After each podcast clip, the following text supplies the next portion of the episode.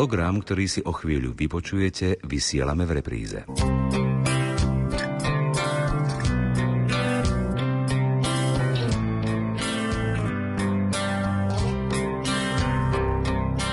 Dobrý deň.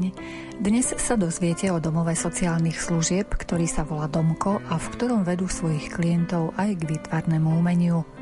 O maľovaní, kreslení a grafike sa budeme rozprávať aj s košickou výtvarníčkou Alenou Kelčíkovou. Význanie k práci na ovčej farme zaznie od pani Lucie Luptákovej a o svojom viac ako 20-ročnom pátraní po osobnostiach spiského podhradia nám porozpráva cirkevný historik Ľuboslav Hromiak. Reláciu pripravili zvukový majster Jaroslav Fabián, hudobný redaktor Jakub Akurátny a redaktorka Mária Čigášová. Želáme vám nerušené počúvanie svetlom, oblej ma lásku, ty si moja spása, nemusím sa báť. Oblej ma svetlom, oblej ma ty si môj ochranca, nebudem sa strachovať.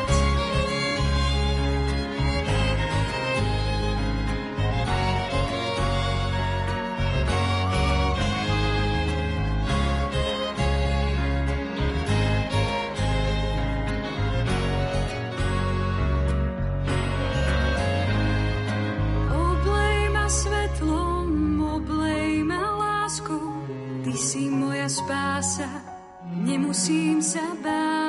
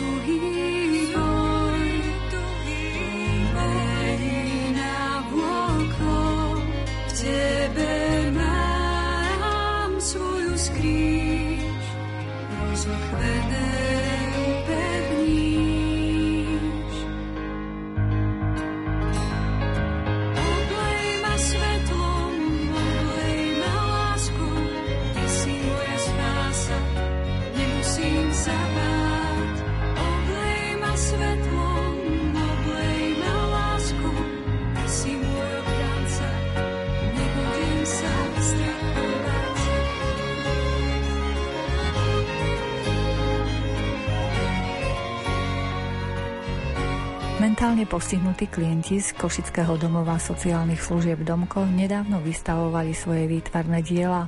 Tie vznikli v rámci arteterapie.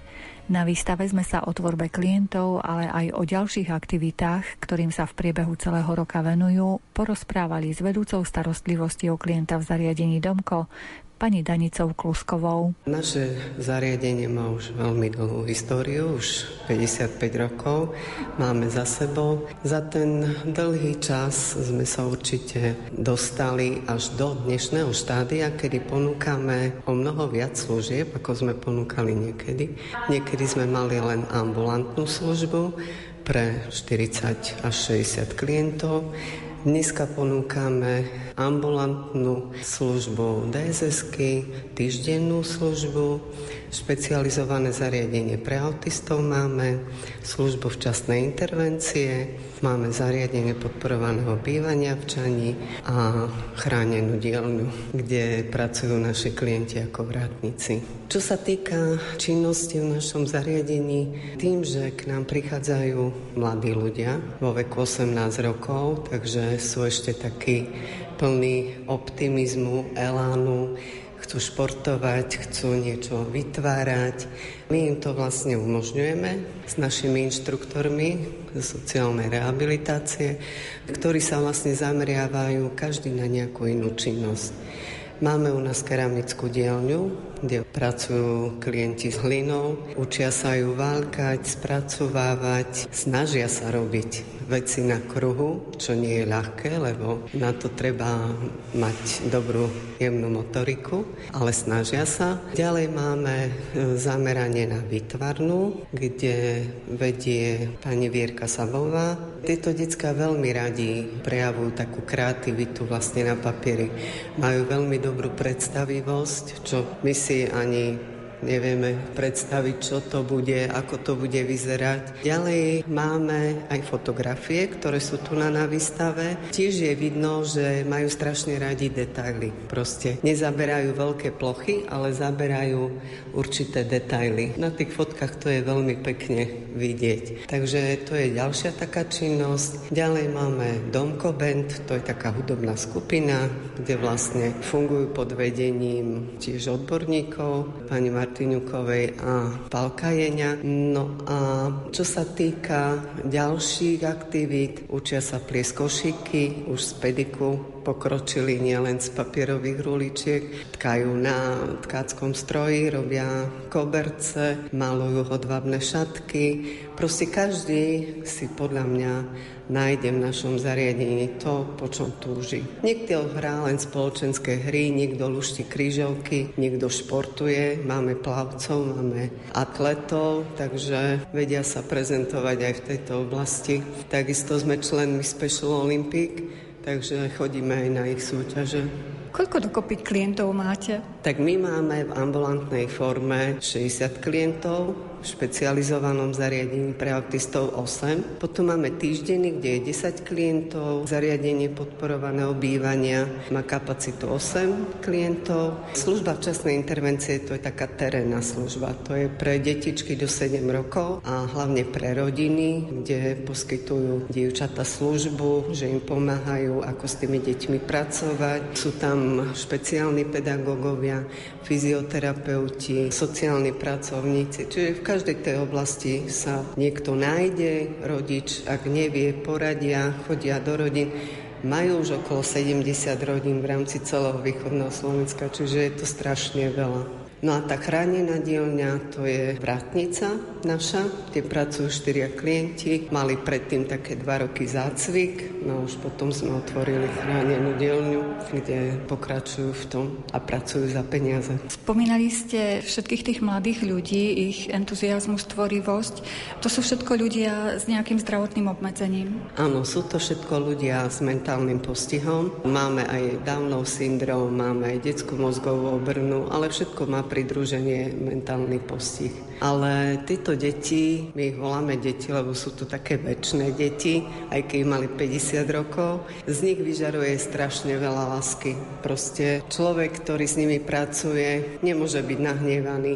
Samozrejme, aj oni majú svoje problémy, svoje starosti, ale všetko sa dá v kľude prejsť a poriešiť s nimi. Všetko asi záleží od toho personálu, od empatie voči týmto ľuďom. Áno, ja si myslím, že človek, ktorý nemá tú empatiu a nemá nejaké to cítenie, tak v takej práci by sa nevedel nájsť. Proste není to ani o peniazoch, lebo naozaj tie platy sú strašne malé na to, čo sa musí robiť, ale ide o to, že chcú im pomôcť a radi sú medzi nimi, takže to je ten základ. Človek musí mať vzťah, aby vôbec v sociálnej oblasti dokázal pracovať ja si myslím, že v dnešnej dobe áno. Že je to o tom, že chcem, nie že musím. Čiže, jak sa vraví, nie je to práca, je to také poslanie si myslím, niečo za sebou nechať a keď človek odíde na ten dôchodok, tak odchádza s takou dobrou pohodou, že niečo za mnou zostalo.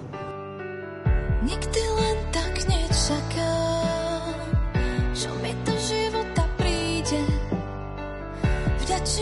Vďačím všetko, čo mám.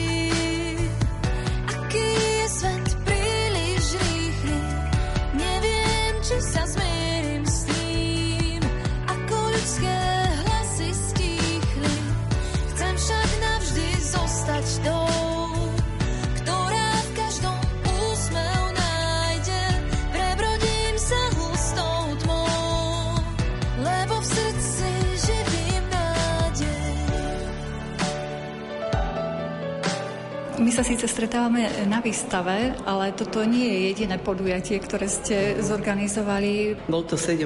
ročník divadelného festivalu Mozu Smevou. Robili sme to tiež v rámci tohto projektu, ktorý je podporený Via Karpatiou a Európskym programom Interreg. Takže sme vďační, lebo financie všade treba hľadať, takže sme našli aj v tejto Via Karpatii. No a bola to prehliadka divadelných súborov zdravotne znevýhodnených z nášho kraja, kde ešte k nám prišli naši partnery maďarskí čiže je to taká cezhraničná spolupráca. Čiže vy takto spolupracujete pri najmenšom s okolitými štátmi plus s Čechmi, s ktorými máme blízko jazykom? Áno, hľadáme takých partnerov, s ktorými hlavne chceme spoznať prácu, aká je v zahraničí. Preto náš riaditeľ je akčný v tom, že vyhľadáva tieto kontakty a vlastne chodíme na návštevy, aby sme videli, ako to vyzerá aj v iných zariadeniach, v iných štátoch, nielen u nás. Spomenuli sme to podujatie, prehliadku divadiel v domovoch sociálnych služieb. Ktoré ešte sú také časté podujatia, ktoré organizujete, keď sú teda peniaze a nie je pandémia? Takým tradičným podujatím je Zimná Blumiada, ktorá tiež už má niekoľko ročníkov za sebou. Je to vlastne také zimné športové podujatie pre zdravotne znevýhodnených z nášho kraja.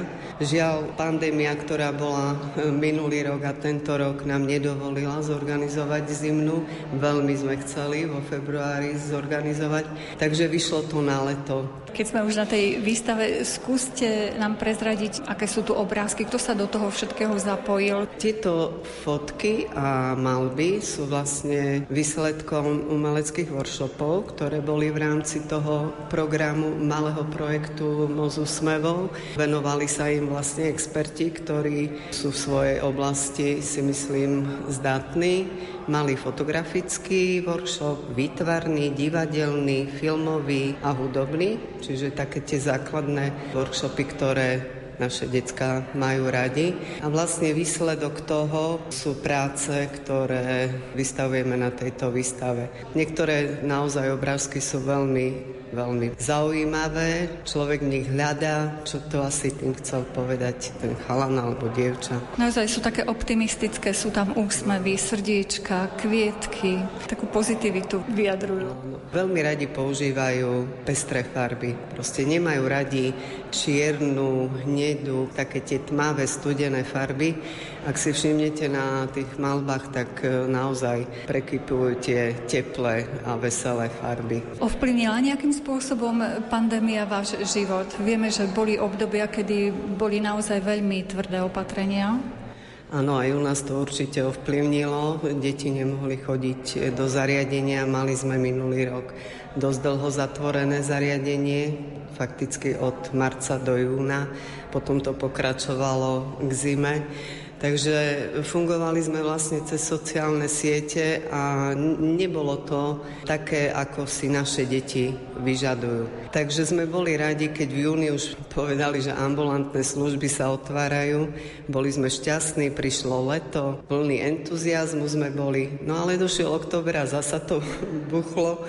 Takže nejak sme to prešli, tie decka si zvykli aj na tom Facebooku pracovať, hodne dávajú aj svoje práce, čo robia doma, takže nejak sme to zvládli. Samozrejme, mali sme obmedzený počet e, klientov kvôli opatreniam, ktoré boli, takže sme museli ich prestriedať, vyhovovali sme hlavne rodičom, ktorí pracujú, No už konečne fungujeme tak, ako ak by malo zariadenie fungovať pre všetkých. Aspoň si v budúcnosti budeme všetko vážiť, čo možno predtým sme si nevážili, bežný kontakt človeka s človekom. Áno, áno, niečo tá pandémia nás asi naučila.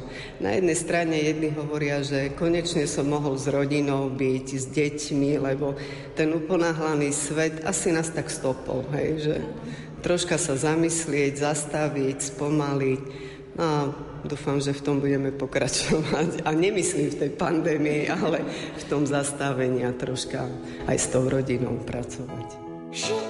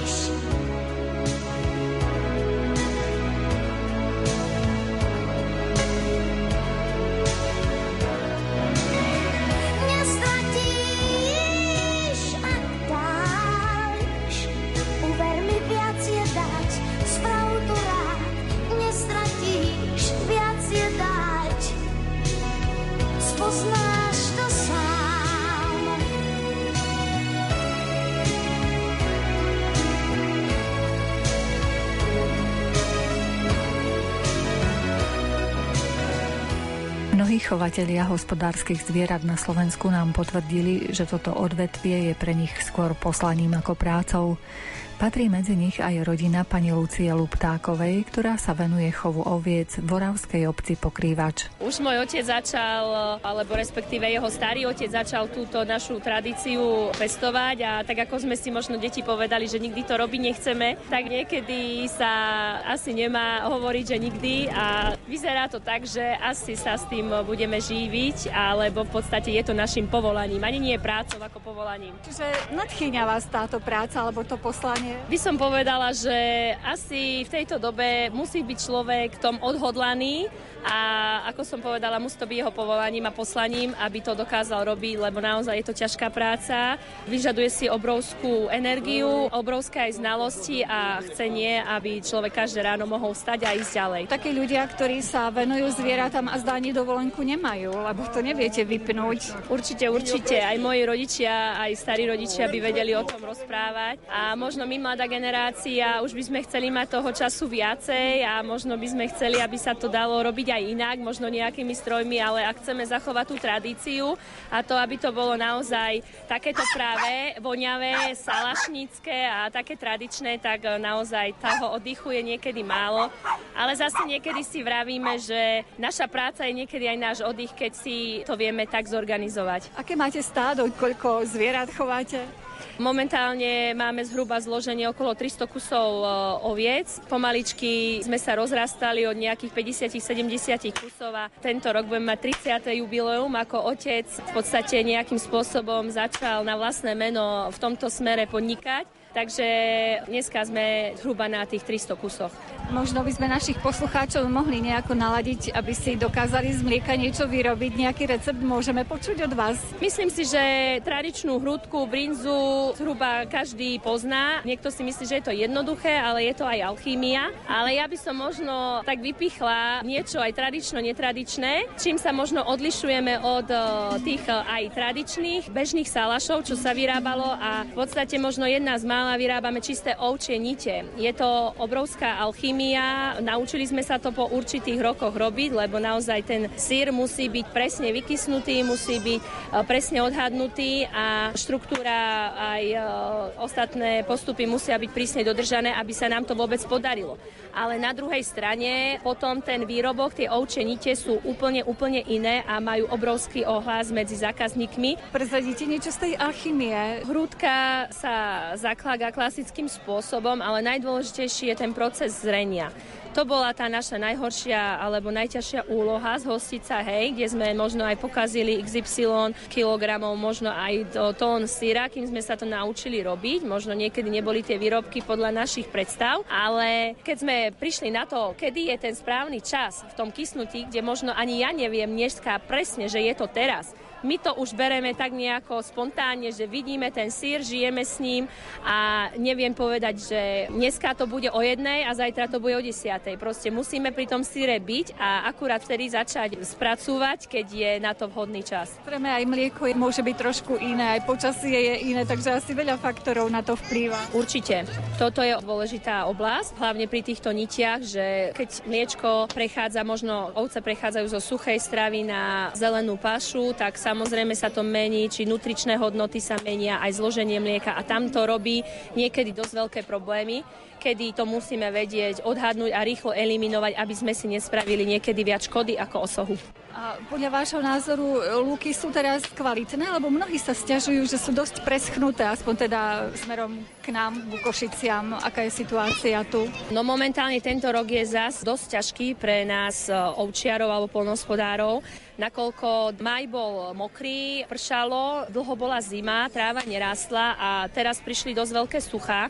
Cítime to aj my na e, veľkom úbytku mliečka, kde naozaj aj to zviera reaguje na to podnebie a na to počasie takže naozaj je to dosť eh, problematické aj v tomto, že predsa na Oravu neboli vždy typické takéto dosť vysoké výkyvy počasia a naozaj aj tomu zvieraťu trvá určitý čas, kým sa aklimatizuje a niekedy je už po sezóne, kedy si na to začína zvykať a už je neskoro.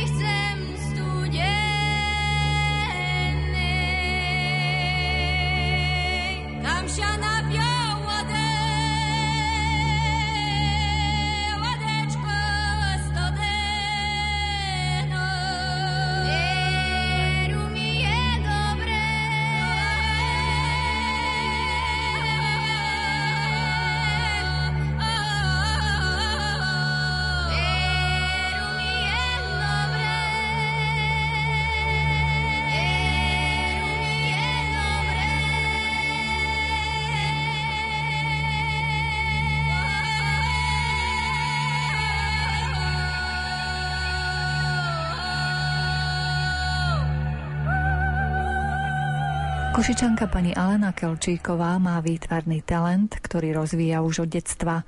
Stretli sme sa s ňou v jednej z košických knižníc, kde niekoľko jej obrazov zdobilo interiér tejto inštitúcie. Spracovávam rôzne témy a predtým som vyštudovala na umeleckej priemyslovke odbor propagačná grafika, čiže to je reklama a tak ďalej, všetko s tým súvisiace a tým pádom som sa naučila robiť aj grafické práce, grafické techniky ešte počas štúdia na škole, že napríklad tieto obrazy, čo tu mám, tak to sú sieťotlač, sa to volá, táto technika. Potom je tu kombinovaná technika, tamto je olej a akryl, tamto je zase plynores a toto je tiež kombinovaná technika. Takže rôzne techniky som robila, aj skúšala, malujem a venujem sa aj tejto voľnej tvorbe, skratka čokoľvek, čo ma napadne. Vlastné myšlienky, zažitky, poznania, potom okolie, prírodu a zatišia a potom široké spektrum. Aj podľa obrázku niečo namalovať, aj portréty a zvieratka, mačky, psikov, komu čo sa páči a kto si čo náhodou aj objedná konkrétne. Som malovala aj psikov pre svoje kamošky, ich vlastných psikov, aj kocúrov, mačky a takéto. Čiže je to proste pre mňa také aj hobby, aj radosť a také je to pestré, veselé. A pracujete aj v tej oblasti reklamy a marketingu? Momentálne nie, ale mám na to diplomy. Som to študovala tiež. A môžem vás pozvať aj vedľa do budovy Východoslovenského múzea. Teraz tam prebieha jedna výstava, volá sa to Vytvarné spektrum. Sú tam autory, ktorí boli vybraní východoslovenský kraj, tí najlepší autory. Takže je to veľmi zaujímavé a dokonca ja tam mám tiež jeden obraz. Pokiaľ ide o vašu tvorbu, niekedy sa zúčastňujete aj na nejakých súťažiach, že si takto konfrontujete svoju tvorbu viacerí výtvarníci? Áno, toto je presne aj súťaž, že niektoré diela boli ocenené a niektoré sú len akože uznané, že môžu byť vystavené. Ja som bola pred viacerými rokmi aj ocenená, akože za najlepšiu malbu som dostala cenu, ale toho roku nejak len mám tam vystavený svoj obraz, aj to je lepšie ako nič. ja som predtým bola zamestnaná s pánom Tverďakom ako arteterapeutka na psychiatrickej klinike na jazere. Vytvarné umenie dokáže aj tak psychicky pomáhať človeku? Áno, áno. Viacerí ľudia proste pookreli týmto a do dokonca sa naučili aj malovať a ich to začalo baviť, že si to zobrali ako niečo, ako straviť voľný čas a sa našli. Našli sa, ako sa dá aj ten voľný čas straviť, aj odreagovať sa a proste niečo začali tvoriť a celkom úspešne a sami boli z toho prekvapení, že čo dokážu. Čiže možno by sme mohli poradiť aj našim poslucháčom, keďže máme za sebou ťažké dni, možno, že skúsiť maľovať, alebo aspoň črepník nejaký namaľovať. Určite, určite. Áno, lebo sa ma pýtali viacerí ľudia, aj moja známa ďalšia, čo takto hovorí, no čo to dáva, hej. Hovorím, tak nech vyskúša, nech skúsi.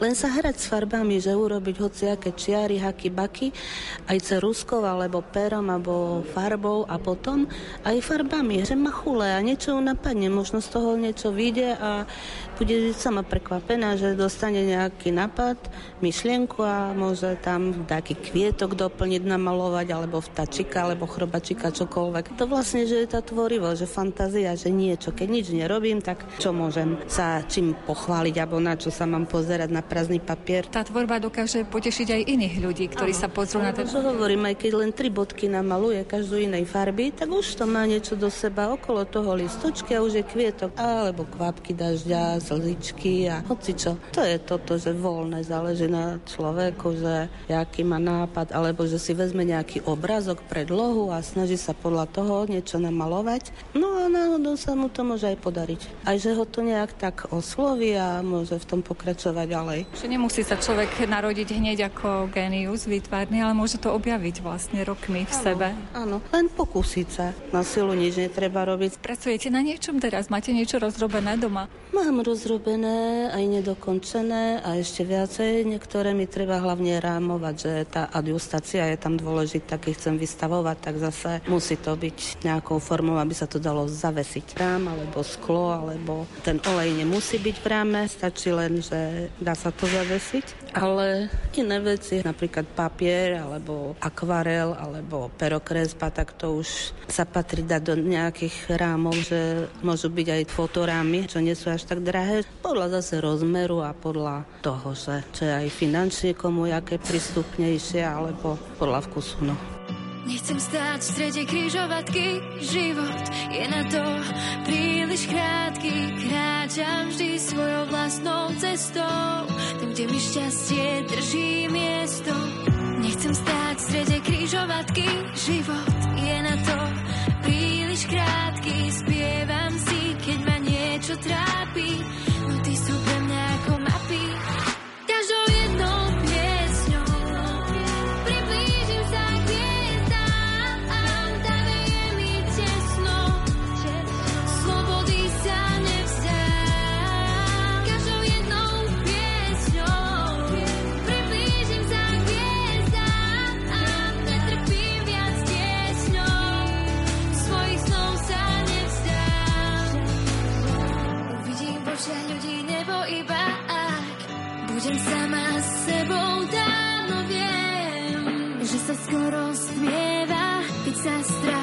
strach do človeka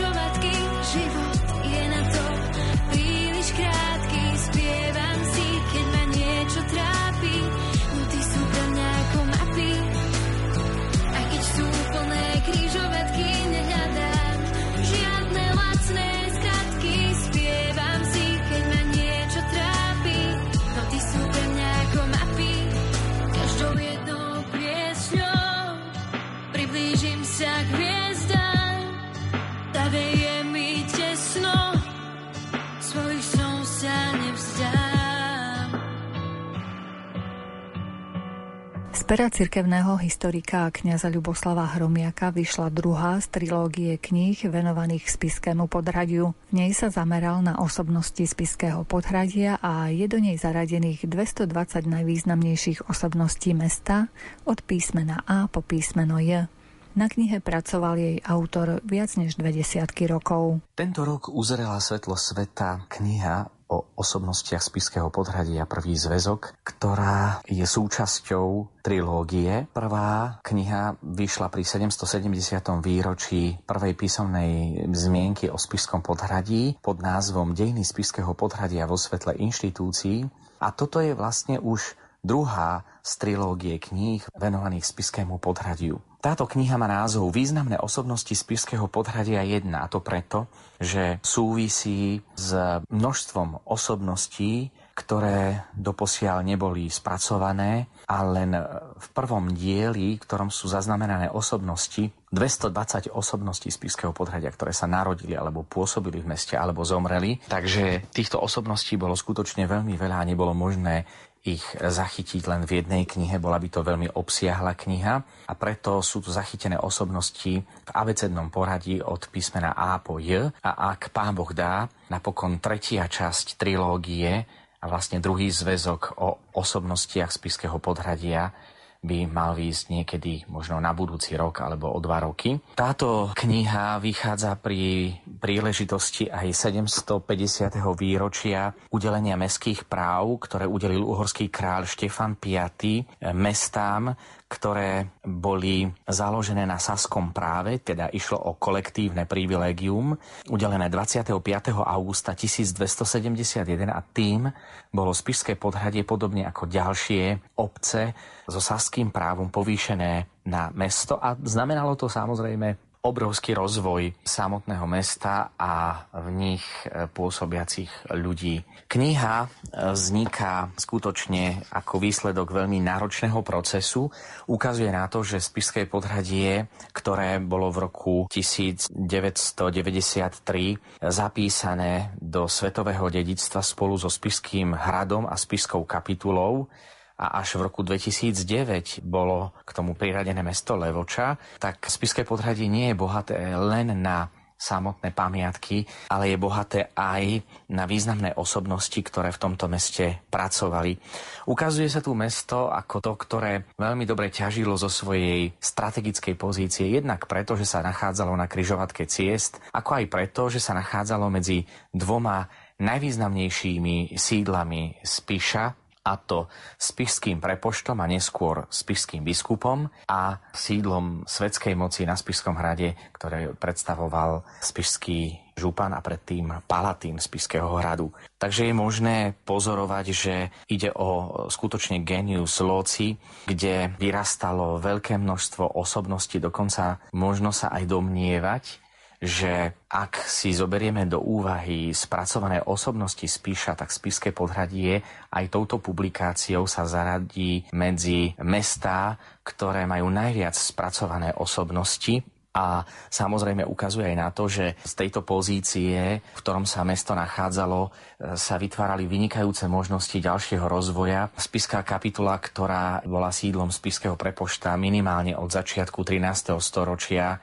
tak poskytovala veľmi kvalitné školy, teda prístup k vzdelaniu bol o mnoho ľahší ako v iných častiach regiónu Spiša a to vlastne umožňovalo vynikajúci štart pre obyvateľstvo tohto mesta. Okrem iného výrazným posunom a veľkým medzníkom bolo založenie najstaršieho učiteľského ústavu v Úhorsku v roku 1819.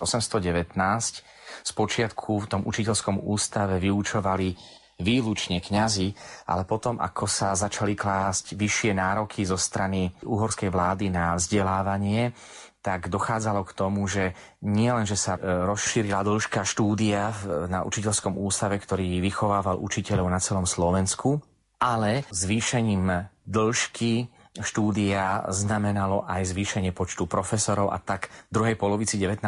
storočia prichádzajú učiť na učiteľský ústav aj laickí profesori, ktorí tu prichádzajú z Čiech aj zo Slovenska a zanechali tu obrovské dielo, keďže boli to laici, nachádzali si ubytovanie nie v spiskej kapitule, ktorá bola takým cirkevným mestečkom, kde bývali predovšetkým cirkevní hodnostári, kňazi a reholníci, neskôr keď prišli na učiteľský ústav vyučovať školskí bratia, ale tí laickí profesori si nachádzali svoje miesto priamo v meste a aktívne sa zapájali do kultúrno-spoločenského a aj politického života v meste, čím sa Spišské podhradie dostalo medzi popredné slovenské mestá, čo sa týka vzdelania aj samotnej inteligencie Dokonca možno hovoriť o tom, že učiteľský ústav, kde sa učitelia vychovávali aj k hudbe a získavali veľmi kvalitnú hudobnú kultúru a vzdelanie, sa radí medzi nepísané a možno aj najstaršie konzervatória na Slovensku aj keď oficiálne konzervatórium e, učiteľský ústav nikdy nebol, ale fungoval tam orchester, vyučovali tam profesori, ktorí prichádzali od vynikajúcich e, hudobníkov, dokonca mali sme profesorov učiteľského ústavu, ktorí bývali v Spišskom podhradí a aktívne sa zapájali do života mesta, ktorí študovali u Leoša Janáčka a je vidieť, že prvé hudobné vyššie vzdelanie v učiteľskom ústave zabezpečovali predovšetkým českí učitelia.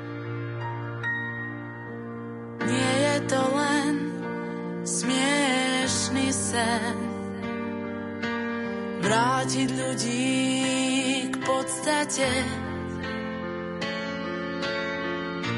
Je tu predsa nový deň a s ním to čaro zakliaté. Zhlboka sa nadýchne na svet zo skaly. Veď sme si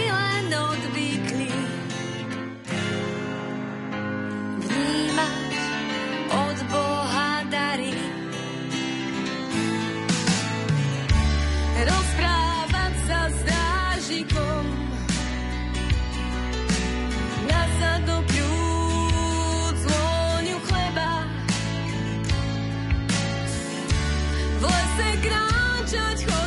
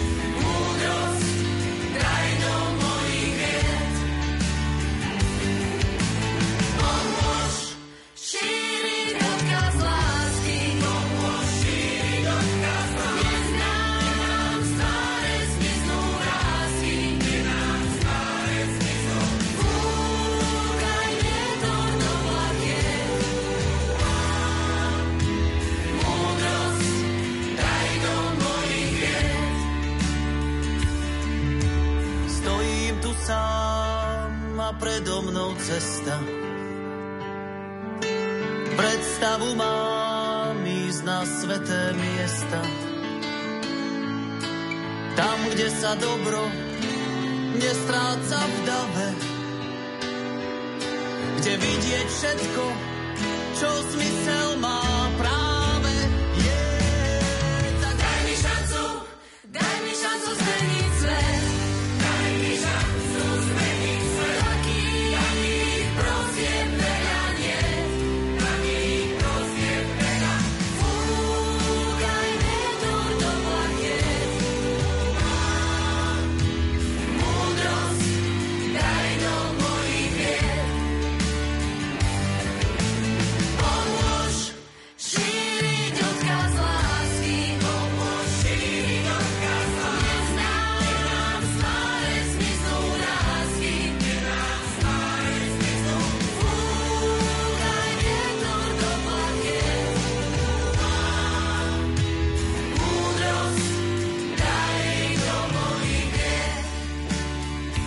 sa zahľadíme medzi osobnosti, ktoré sú zachytené v tejto knihe, máme tu ľudí veľkého záberu a ide o viac ako 770 ročnú históriu, čiže sú tu zachytené osobnosti či už od stredoveku cez novovek až po súčasnosť, tak ide o osobnosti, ktoré pôsobili v rôznych oblastiach. Jednak ide o osobnosti z politického, ale aj spoločenského, kultúrneho, duchovného, hudobného, vedeckého života, literárneho života. Mnohé z týchto osobností dokonca vyvíjali priekopníckú činnosť a naozaj svojim významom prispeli nielen na zvýšenie úrovne regiónu, ale mali celokrajinný význam, dokonca aj celoeurópsky a celosvetové. Medzi takéto zaujímavé osobnosti, ktoré sú tu spracované, patrí vynálezca Jan Harmata, ktorý v Spiskom podhradí vytvoril, zriadil fabriku na spracovanie železa a ide o osobnosť, ktorá sa zapísala do techniky bodového zvárania, kedy vymyslel patent práve na to bodové zváranie, ktoré odkúpil americký podnikateľ Ford a znamená to počiatok automobilového priemyslu vo svete. Ale aj ďalšia osobnosť, ktorá je tu zachytená, to bol František Hutira, ktorý patrí medzi svetové elity v oblasti veterinárnej medicíny, keďže František Hutira, ktorého dom sa zachoval do dnes v Spiskom podhradí, jeho rodičia sú pochovaní na mestskom cintoríne a dokonca postavili v meste ako zbožný veriaci kríž na konci mesta, tak tento František Hutira sa zapísal do dejín veterinárnej medicíny učebnicou tejto veterinárskej medicíny, ktorá sa vyučovala a po celom svete bola preložená až do 12 jazykov. A okrem iného František Hutira bol zakladateľom Ústavu veterinárnej medicíny v Budapešti, teda stojí pri základoch a položil základy e, veterinárnej medicíny v Uhorsku. Potom máme tu zachytenú aj takú zaujímavú osobnosť, ktorá je veľmi málo známa a ním bol Teodor Kežmarský, pochádzal zo Spišsko-Podhradskej šľachty a vlastne išlo o osobnosť, ktorá zaviedla Semmelweisové zásady a tým sa stal priekopníkom chemoterapie v Uhorsku. V oblasti hudby je tu mimoriadne zaujímavá osobnosť svetového významu. Ide o hudobného skladateľa Alfonza Cibulku, ktorý bol synom vojenského chirurga, ktorý pracoval v Spiskom podhradia bol pridelený do kasárni delostreleckého plúku, ktoré mal svoje sídlo na jednej z ulic v Spiskom podhradí a táto osobnosť skladala valčíky na spôsob Johana Strausa. Takisto je tu zachytený iba útržkovite a viac bude spracovaný až v druhej časti Ernest Emanuel Schumera, ktorý sa považuje za zjav slovenských organistov. Ale takisto sú tu zaujímaví katolícky aj evanilickí farári, preto aby si posluchači uvedomili, aký veľký prínos by mala znamenať táto publikácia, v ktorej sú zachytení až 220 osobností, teda keď vyjde druhé dielo tiež zhruba v rovnakom počte, tak pôjde okolo 500 osobností z Piského podhradia. Medzi nimi aj významné osobnosti z Piského podhradia sú zaradené medzi významné osobnosti viacerých miest ako Bratislavy, Košíc, a iných miest. Takže e, donedávna, len aby si poslucháči uvedomili, čo to bola za náročná práca, historický výskum trval 22 rokov.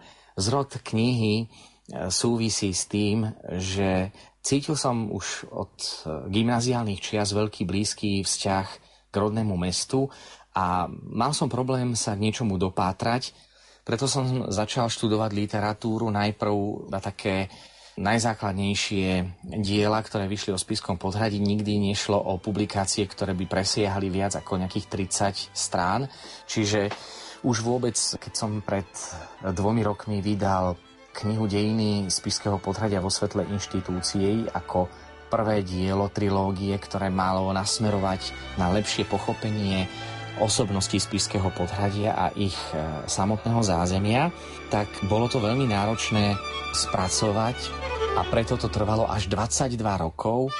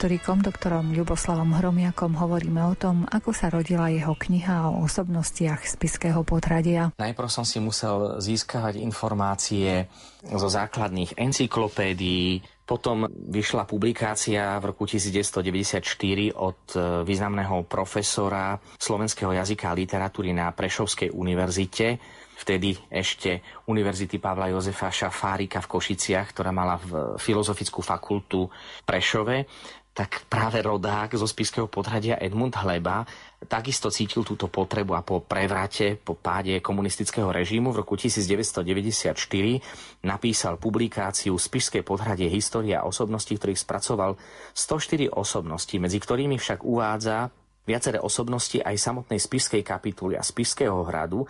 Čiže ak by sme chceli urobiť taký kritický výber osobností, ktoré boli vyslovene zo samotného mesta Spiského podhradia, e, zachytil ich 86. Čiže ak si vezmete, že len táto kniha Významné osobnosti Spišského podhradia prvý zväzok zachytáva 220 najvýznamnejších osobností od písmena A po písmeno J, tak 86 e, osobností znamená naozaj základ, ale toto je už naozaj o mnoho náročnejší proces. Znamenalo to hľadať v archívoch najzákladnejšie informácie, dopátrať sa cez žijúcich svetkov, ktorí si pamätali na tie osobnosti, získať najzákladnejšie údaje bolo naozaj veľmi ťažké. Niekedy som tam vnímal aj také silné božie pôsobenie, keď mi pán Boh poslal do cesty práve takých ľudí, ktorých som potreboval, aby som mohol lepšie spracovať danú problematiku. Takto uh, už sme vlastne aj v Rádiu Lumen hovorili o tom, ako som sa stretol uh, s magistrom Janom Šulcom, ktorý je posledným žijúcim žiakom spiskopodhradského rodáka a hudobného skladateľa Ernesta Emanuela Šumeru. Keď sme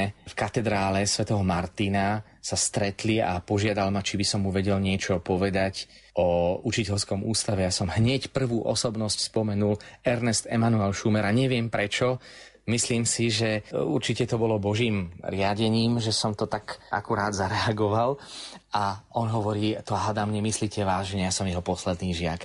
S takým podobným som sa stretol prípadom aj pri tom, keď som listoval matriky pokrstených a zrazu som naďabil na priezvisko Gergej, tak som si hneď pomyslel, veď je to šľachtická rodina, ktorá mala svoje sídlo v Toporci a v Spiskom Hrhove, vlastne aj Spisky Hrhov je pomenovaný po nich tak e, som si povedal, tak stojí to za to získať informácie, takže listovať matriky pokrstených, zosnulých, zosobášených, e, hľadať rodinné väzby, neraz osobnosti, ktoré tu len prišli bývať, ako v prípade tých samotných Gergejovcov, bolo veľmi ťažké, ale pán Boh mi pri tomto diele veľmi pomáhal, pretože keďže išlo o osobnosti, ktoré by mohli mať nejakú spätosť so spiským hrhovom, hneď som kontaktoval niekoho zo spiského podhradia, ktorý má korene v spiskom hrhove Hrhove. Potom, či nevie niečo o týchto Gergejovcoch, ktorí sú zmienení v matrike pokrstených. On samozrejme nemohol ani tušiť, pretože je to naozaj veľmi detailná historická práca, kým sa človek dopracuje k takýmto informáciám. Ma odporúčil na jedného fajnšmekra z Bratislavy, ktorý sa venuje dejinám Spiského Hrhova a ten ma nakontaktoval priamo na potomka Gergejovcov, takže vďaka tomu som mohol zaradiť vôbec heslo o týchto významných osobnostiach spiského podhradia zo šľachtického rodu, ktoré za normálnych okolností by neboli známe. Mnohé z týchto osobností by neboli známe. Nebyť toho, keby som sa nechytil tejto úlohy, ale verím, že naštudovaním si týchto osobností každý pochopí, že 220 osobností z takého širokého časového rámcu od 13. storočia až po súčasnosť, zachytávajúc 770 rokov existencie mesta, nie je možné tak detailne spracovať každý biogram, každé životopisné heslo, a preto túto knihu považujem ako začiatok seriózneho skúmania dejín mesta a jeho osobností, takže v budúcnosti, ak sa niekto bude zaoberať osobitne nejakou jednou osobnosťou môže zistiť, ktoré informácie neboli celkom presné, ktoré informácie mu môžu pomôcť na to, aby získal tie najzákladnejšie informácie. Čiže tam sa to potom už môže ďalej vyčistiť, pretože pri takomto širokom zábere a takomto množstve osobností sa ráta aj s nejakými nedostatkami. Samotná monografia pre svoju náročnosť, keď trvala 22 rokov, prvá fáza diela začala v roku 1998 zhromažďovaním základných údajov o týchto osobnostiach v rôznych biografických lexikonoch. Po ukončení kompilačnej a syntetickej metódy nastúpila druhá fáza vedeckej práce, ktorej bolo potrebné použiť analytickú metódu. Na základe zozbieraných informácií bolo potrebné komparatívnou metódou prehodnotiť viaceré údaje z doterajšieho biografického výskumu, prezentované v starších i súčasných slovenských, českých, maďarských, rakúskych biografických slovníkoch. Aj tam bolo množstvo chýb, napriek tomu, že tam pracovali profesionáli, pretože pri takomto zábere je naozaj chyba tolerovaná a v budúcnosti, kto sa bude venovať jednotlivým osobnostiam, môže na to poukázať a vlastne sa to aj očakáva. V tretej fáze bolo potrebné syntetizovať informácie o osobnosti mesta, roztratené v početných rozmanitých vedeckých a odborných publikáciách a štúdiách, kde sa uvádzala iba zmienka, že v nejakej oblasti urobili niečo veľmi dôležité, ale zachytiť aj tie osobnosti, ktoré boli doposiaľ úplne neznáme a absentujú v publikovaných lexikonoch. Ide o viac ako polovicu osobností zachytených len v tejto samotnej publikácii prvého zväzku významných osobností Spiského podhradia. Potom bolo potrebné získať informácie z rôznych archívov, či už katolíckého, evangelického, či štátnych archívov v Levoči, v archívoch reholníkov, kde sme sa dopátrali k veľmi zaujímavej osobnosti, napríklad Beleváriho, ktorý bol provinciálom minoritou v Úhorsku a počas moru v Prešove v roku 1711 došlo k tomu, že vlastne riskoval svoj vlastný život, aby zachránil ľudí a po niekoľkých, po dvoch, troch rokoch potom možno aj sám sa nakazil a zomrel a bol pochovaný v kostole františkánskom. Takže sú tu mnoho zaujímavých osobností, aj jazykovedné. Napríklad pri vydaní knihy o dejinách Spiského podhradia sa mi ozval bývalý pracovník Slavistického ústavu Akadémie vied, rodák zo Spiského podhradia, o ktorom nikto ani netušil. A ja som sa s ním nakontaktoval, keďže sa mu páčila moja kniha o dejinách Spiského podhradia. Žiadal takisto, aby som sa mu ozval, tým dal o sebe vedieť a to, že to bolo o 5 minút 12, bola skutočnosť, že po pol roku na COVID zomrel. Čiže ak by nebolo tohto kontaktu, táto osobnosť by bola navždy stratená a nikto by o ňom viac možno ani nevedel. Chcem povedať, že samotná publikácia nie je len o osobnostiach, pretože prvá kapitola je takým teoretickým východiskom, kde hovorím o privilegovaných vrstvách v meste, čiže hovorím o šľachte, keďže v meste samotnom napriek tomu, že sa nachádza pod Spiským hradom, ktorý vlastnila šľachta, v samotnom meste žila takisto šľachta, takže sú to nové informácie. Potom zachytávam aspekty mešťanského prostredia v Spiskom podhradí a ich vplyv na zrod osobností mesta. A jedna podkapitola je aj remeselnícka činnosť, kde sú zachytené existencie viacerých cechov. Už sme tomu v rádiu Lumen venovali istú pozornosť a samostatnú reláciu.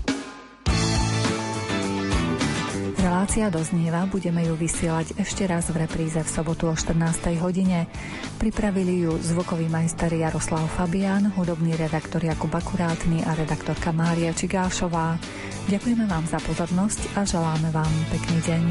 Hráša iba pocitom, že to všetko zvládneš sám. Život je však o inom, nezvládneš sa ako pán. Neznáme tváre nemôžu zmeniť tvoj sklon. Cítiš sa v práve, vidíš sa najlepší v tom. Hráš sa iba s pocitom, že sa nemáš čoho báť.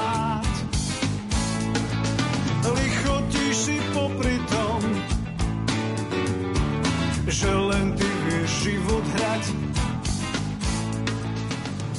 Vidíš